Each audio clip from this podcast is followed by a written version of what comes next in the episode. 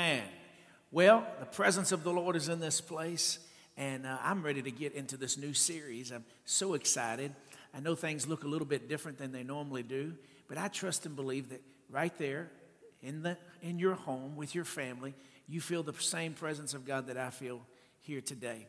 I believe that God has come to sh- transform us and change us and give us a fresh word. We're going to ha- start a new series this week, uh, and it's simply, I think it's actually pretty fitting.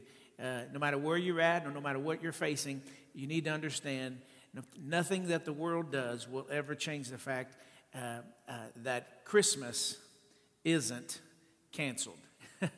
Christmas will not be canceled. Have you ever been in a place? Um, today, I, I want to just kind of paint a picture for you for a minute with this series. Have you ever been in a place where you've been uh, excited about a big event? A, a, a, a, big thing that you thought would come. You, how many remember when you was 15 years old and you thought, man, 16 is never going to get here fast enough so I can get my license? I mean, remember when you was a freshman and you, you just kept thinking, man, if I can just be a senior, I'm going to be the big man on campus. And, uh, you know, you, you, so you anticipate the big event. You anticipate, and you, and you feel like it's never going to happen. If you've ever had a baby, if you've ever had a son or a daughter be born, it's like there's been, there's, it's that big event, and you feel like, you know, those nine months can't get here fast enough. It, it's, it's amazing how we get excited and we get pumped up and we get so anxious, and we almost can feel like uh, what we're hoping for is never going to happen. Uh, today we're going to talk about how Jesus is the hope of the world.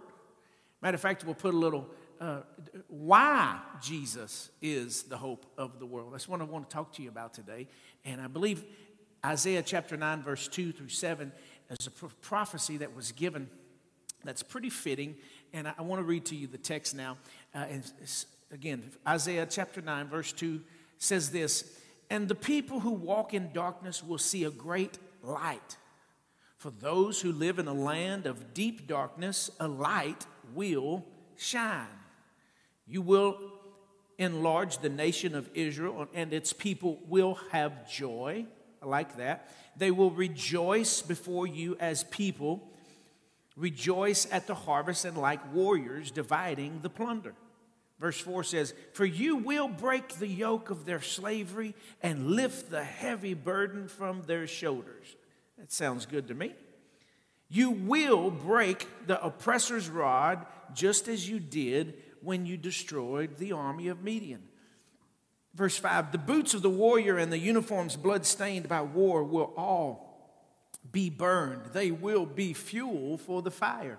For a child is born to us this is a very popular scripture that's written and read for Christmas.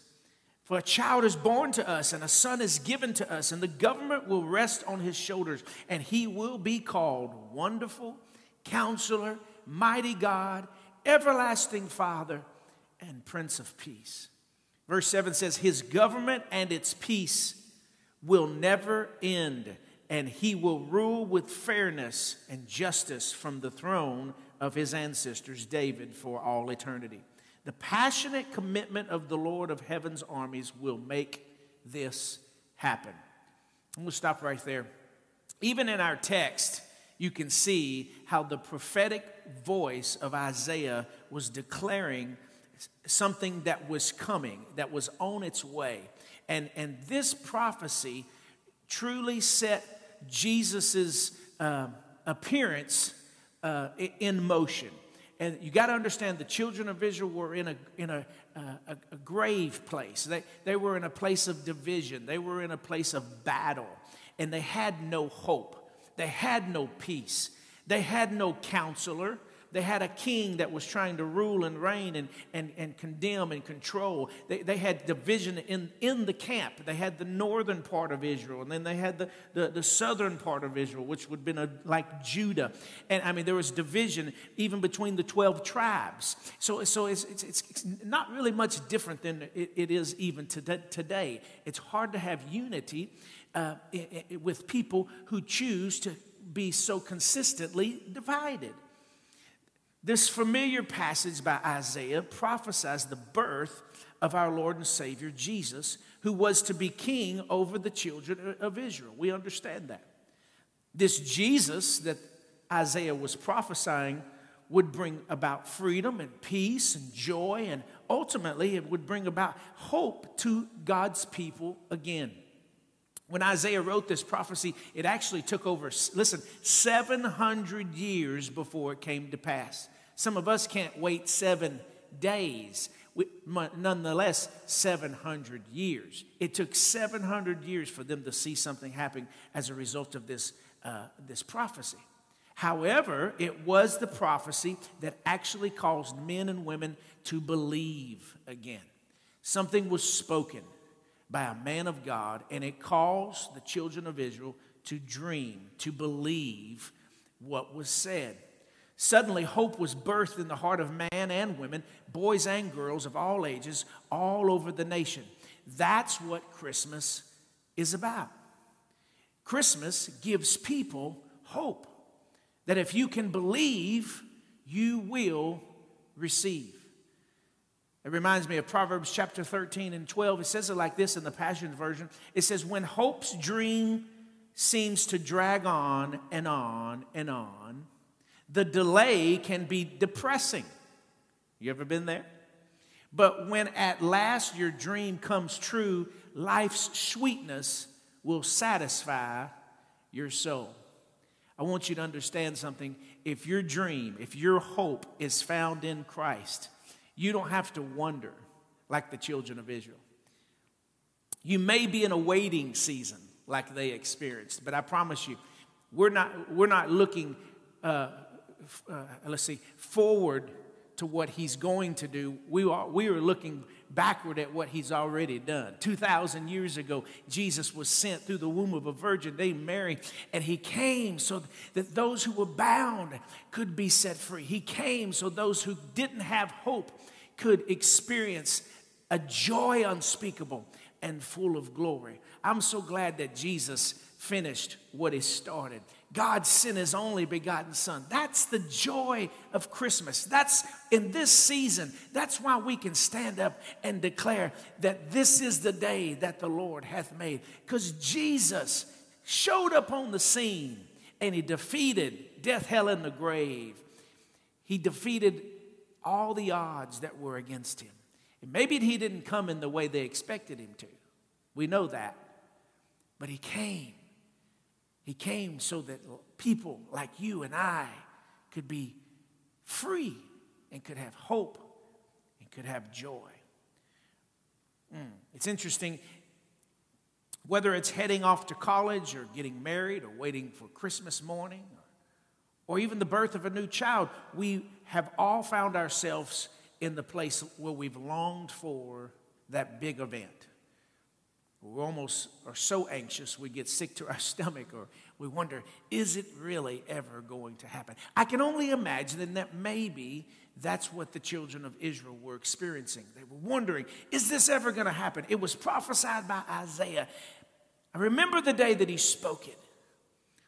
His words are pretty powerful. And today I want to break some of these scriptures, some of the, some of the words in the scriptures down, see how it relates to what we deal with.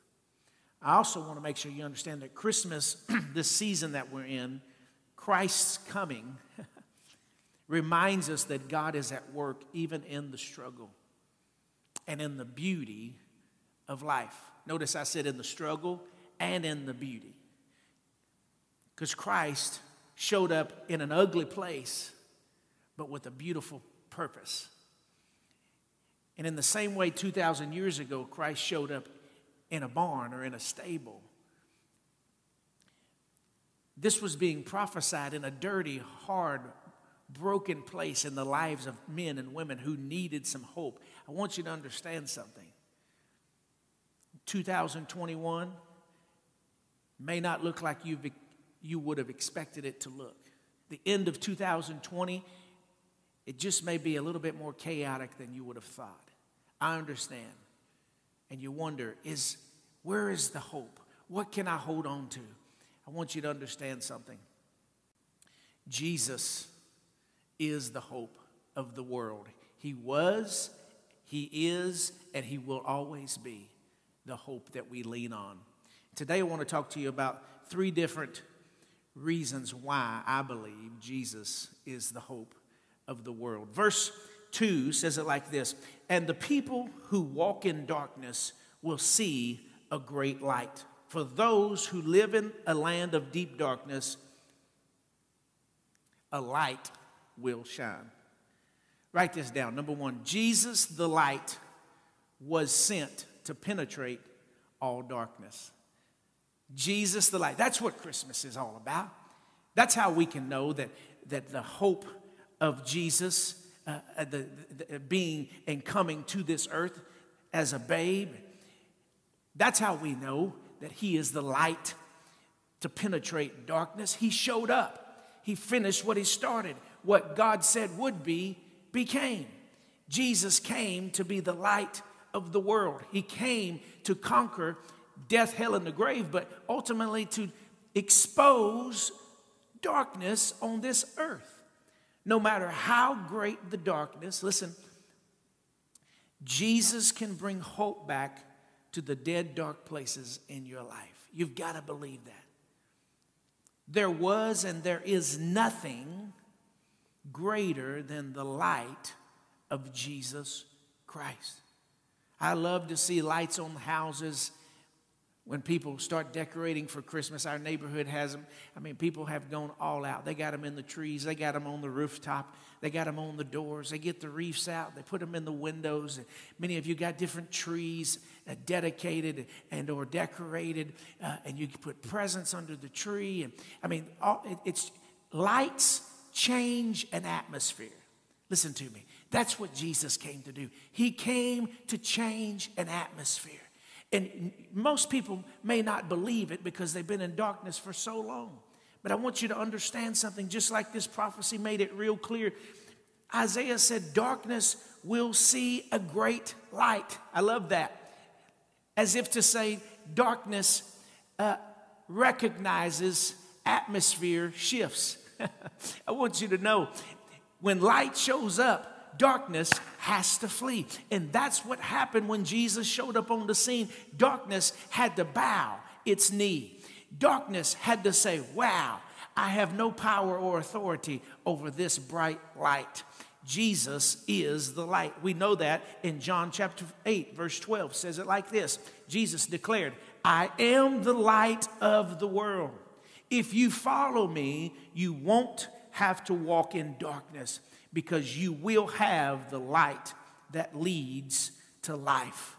Listen, if you're trying to walk in this life and you're trying to figure out your way and you keep stumbling and stumping your toes and, and failing in this area or that area, or you keep getting hurt, maybe it's that you're, you're, you're trying to walk in a dark place. Maybe uh, you're trying to find your own way and you should try turning on the light of the gospel of Jesus Christ. Have you ever gotten out of bed and maybe went to the restroom in the middle of the night? I have, and I remember in particular, one particular time, I, I, was walking in the room and I thought I knew where everything was, but my wife had moved the chair just a little bit, enough uh, that we had just there on the other side of the bed, and just just enough to where I got I got a little bit off off my path in the dark, thinking I had been this way multiple times. I know where things are, but because of the darkness, I, I hit the edge of that, that uh, uh, chair with my toe. I mean, I felt like I broke it.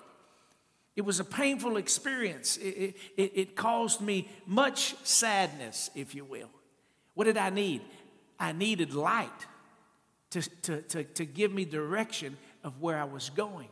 And I thought I could make it in the dark because of where I had been, what I had been consistently doing. Sometimes our past, sometimes uh, us getting in a routine of going through the motions can, can almost blind us to the reality that there are still, still circumstances and, and problems and, and tribulations that the only thing can, that can protect us and keep us is if the light shows up on the scene. So, number one, Jesus, the light was sent to penetrate all darkness.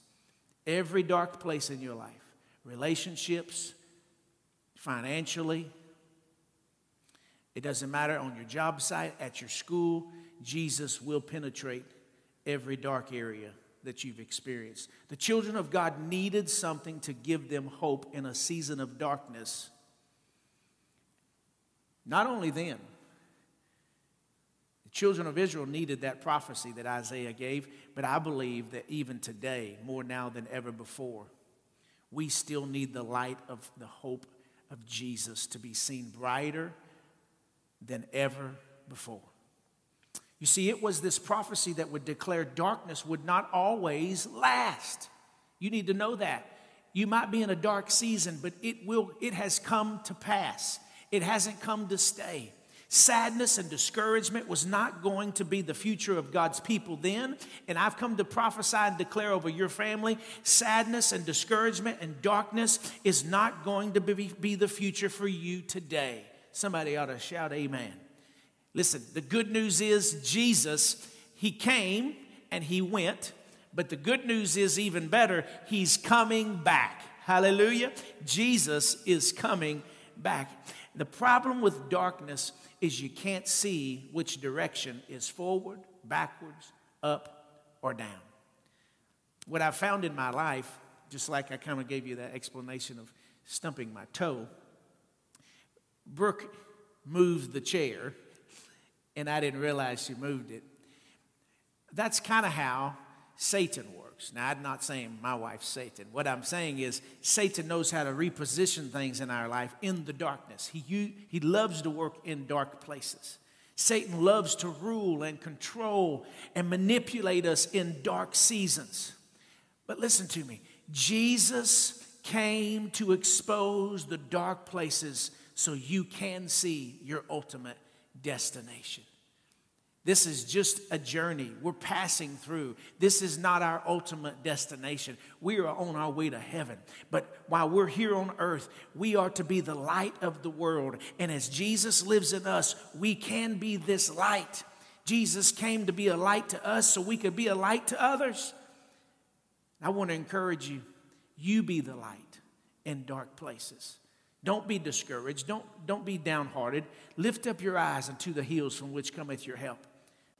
Let this prophecy that even Isaiah was speaking over God's people to give them hope again, let it remind you greater is he that's in you than he that's, that than is in the world. Why is Jesus the hope of the world?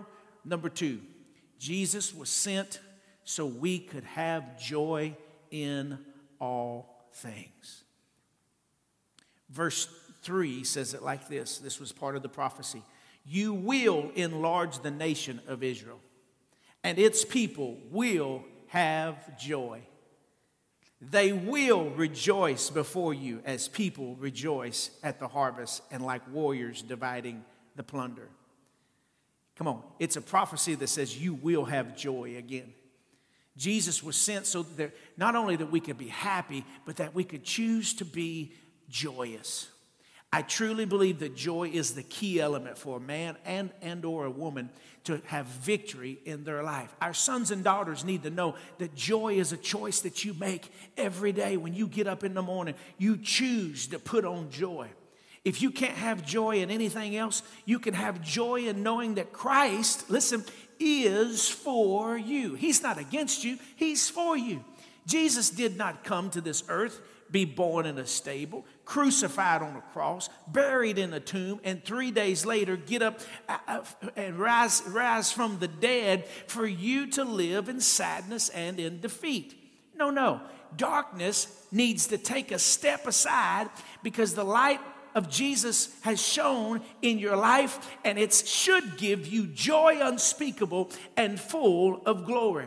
Nehemiah said it like this in a place when walls needed to be built and people were discouraged. He began to prophesy and declare, The joy of the Lord is my strength.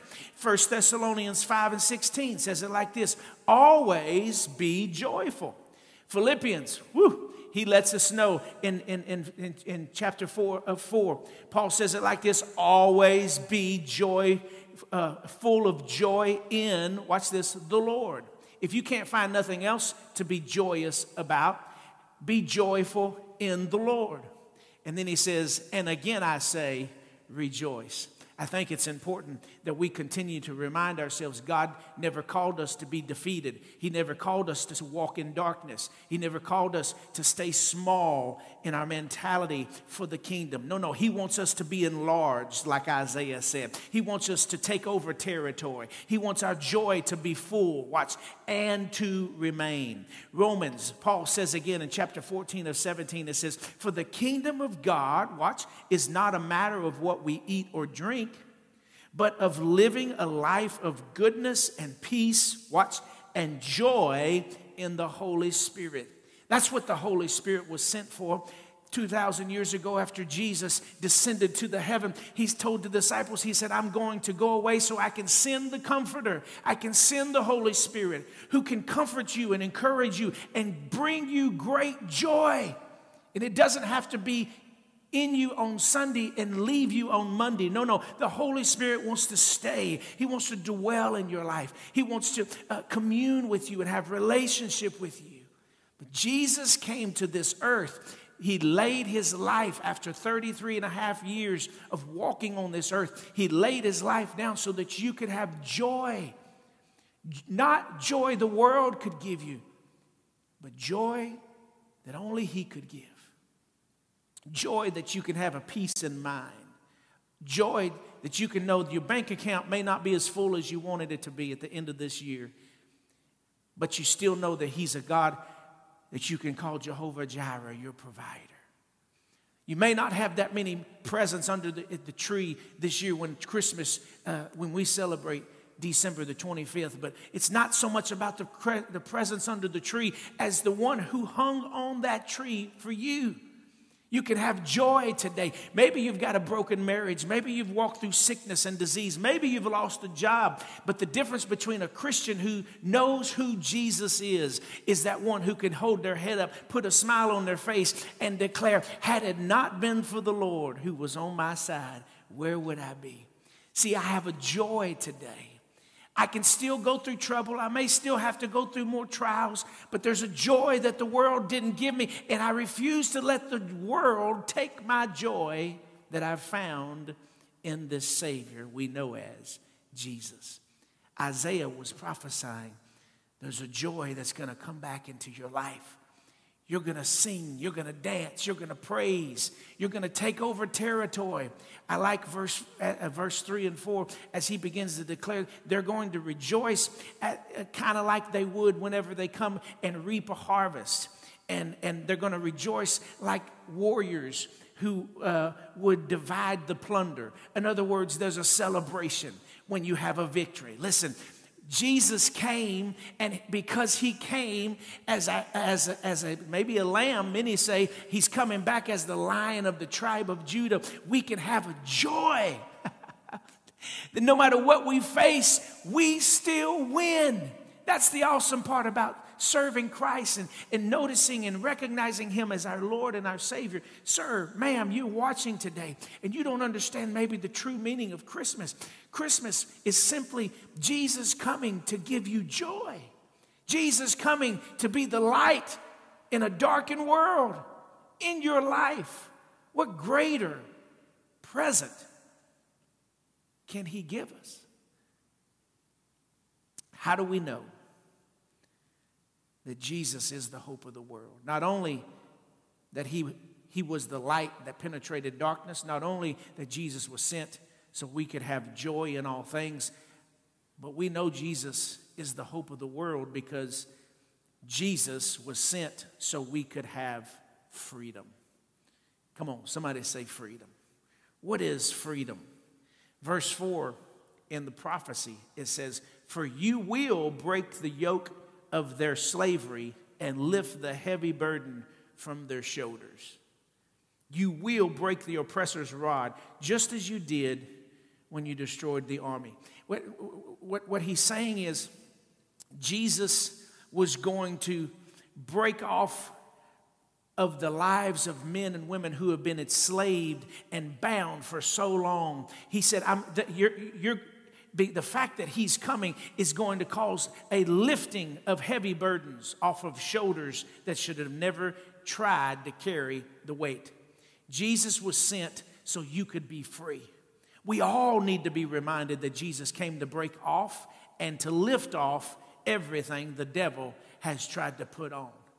Don't allow Satan to try to get you to carry burdens you were never meant to carry. Don't try to do God's job for him. It doesn't work. All throughout Scripture, it was Abraham who tried to do God's job for him, who, who lied and said that Sarah was his daughter, uh, sister so that the king wouldn't take his life. And he, he, he tried to manipulate God's plan. Thankfully, God uh, stepped in and, and, and made up for, for Abraham's mistake. But the point is, there was grace there, but, but God didn't need Abraham to try to manipulate the situation. God already knew how to handle the king just like he knows how to handle your situation. You don't have to try to make something happen. You don't have to carry a load you were never designed to carry. No, no. You're a son, you're a daughter, you're a boy or girl, a mom or a dad. Listen, we all carry things in different ways. But I want you to understand that Jesus came so that we could have life and life more abundant. Freedom is simply meaning, it means to be free. Galatians 5 and 1 says it like this. Listen to the Passion Version. It says, Let me be clear. Stop right there. Let me be clear. the anointed one, Jesus, has set us free. Now that settles it right there. Wasn't a doctor, wasn't a lawyer, wasn't a mom, wasn't a dad, wasn't religion. It was Jesus. It wasn't denomination, wasn't going through motions, it wasn't programs. He says, The anointed one, Jesus, has set us free. Watch this. Not partially, in other words, not just halfway, but completely and wonderfully free. We must always, he's talking to us, he's talking to the church, we must always cherish this truth. And watch this stubbornly refuse to go back to the bondage of our past. Listen, the only time you need to visit your past is to remind the devil of what God has brought you out of. Stop letting your past rule, reign, and control your future.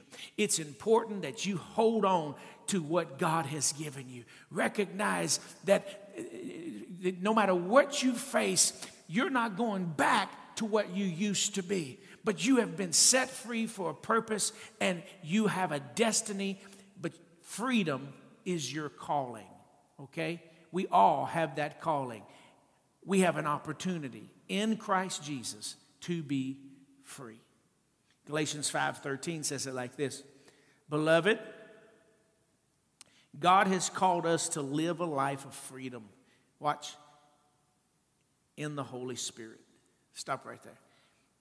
Notice he didn't say God's called us to live a life of freedom in religion or in a church house. I get it. I hate not being in the building. I hate not coming together. It's tough for me too.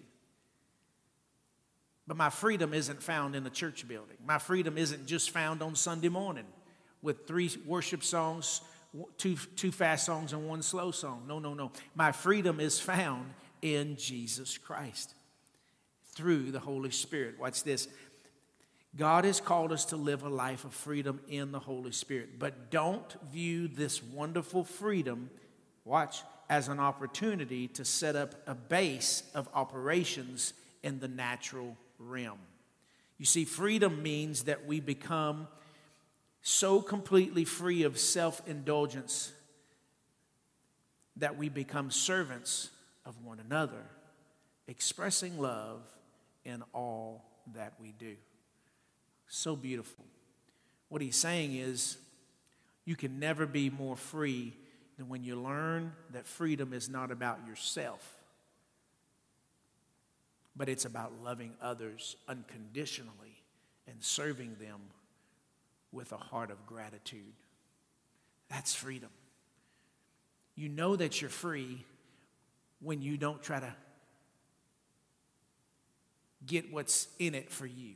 You know that you're free when you're not trying to get have selfish gain, but you'll deny self so that someone else can feel love and compassion and grace and forgiveness, so that someone else can have joy and, and hope and, and the same peace that you feel. Freedom. You're not bound with selfishness, you're not bound to covetousness, you're not, you're not bound to trying to walk through a religious state. No, no, no. You're, the fact that Jesus came and gave us hope on this earth gives us opportunity to have a, a, an understanding that he who the Son has set free can and will be free indeed. The latter part of this prophecy, which I, I want to close with, it says, For unto you a child is born, and a son is given. And it talks about how the government will rest on his shoulders. That's the government of the kingdom, you see. We're not of this world, we're just passing through, the songwriter said. Jesus, the Father, and the Holy Spirit, they rule and they reign in this heavenly kingdom. What I want to invite you to recognize is that Jesus wants to be your hope. He came as a babe in a manger, but he's coming back as a king riding on a white horse for you and for me. We can have hope simply because he is the light. We can have hope because of joy that's been filling our hearts, knowing who He is. We can have hope because of the freedom we've experienced in this child, in this son that was given, in the government that stands on His shoulders. Listen to me. I understand there's a lot of division in the political realms and in the political parties. And Things seem to be very unstable, but I got news for you. In God's government, it all rests on the King of Kings and the Lord of Lords. He's the center of it all. We sing a song, Jesus be the center of it all. Jesus be the center of it all. From beginning to the end always be, it always will be you, Jesus. Jesus. And then it says, because nothing else matters. Nothing in this world will do. Because Jesus, you're the center. And everything revolves around Jesus, you, you're at the center of it all. When you make Jesus the center of your life, then when you hear that He's the hope of the world, and He come to give joy, and He's come to be light, He's come to bring freedom, suddenly that prophecy begins to make sense. And it becomes a reality not only for the children of Israel then, but for you and I today. To you, a son is given, a Savior is born, and the government shall be on his shoulders. Verse 7 says, His government and its peace will never end. He will rule with fairness and justice from the throne of his ancestors, David, for all eternity. The passionate commitment of the Lord of heaven's armies will make this happen. I want you to know the light, the joy, the freedom. Verse 7 the peace will never end as long as you see Jesus as your hope. Can we pray together? Maybe right now you're in a hopeless situation. Your circumstances dark. Things are divided. Sickness is in the atmosphere. Listen, Speak the name of Jesus. John 3:16, one of the most beautiful scriptures that most and many of us know as Christians is simply this, for God so loved the world that he gave his only begotten son to whosoever would believe on him would not perish. He don't want you to perish in your sin. He wants you to have life and life more abundantly. He said you wouldn't perish but have life. Are you living today?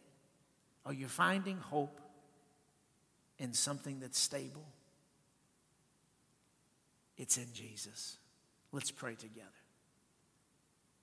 If you don't know the Lord as your Savior, or maybe you just need to recon- reunite and declare Him as your hope, say this with me. Say, Jesus, forgive me of all my sins. Come into my heart.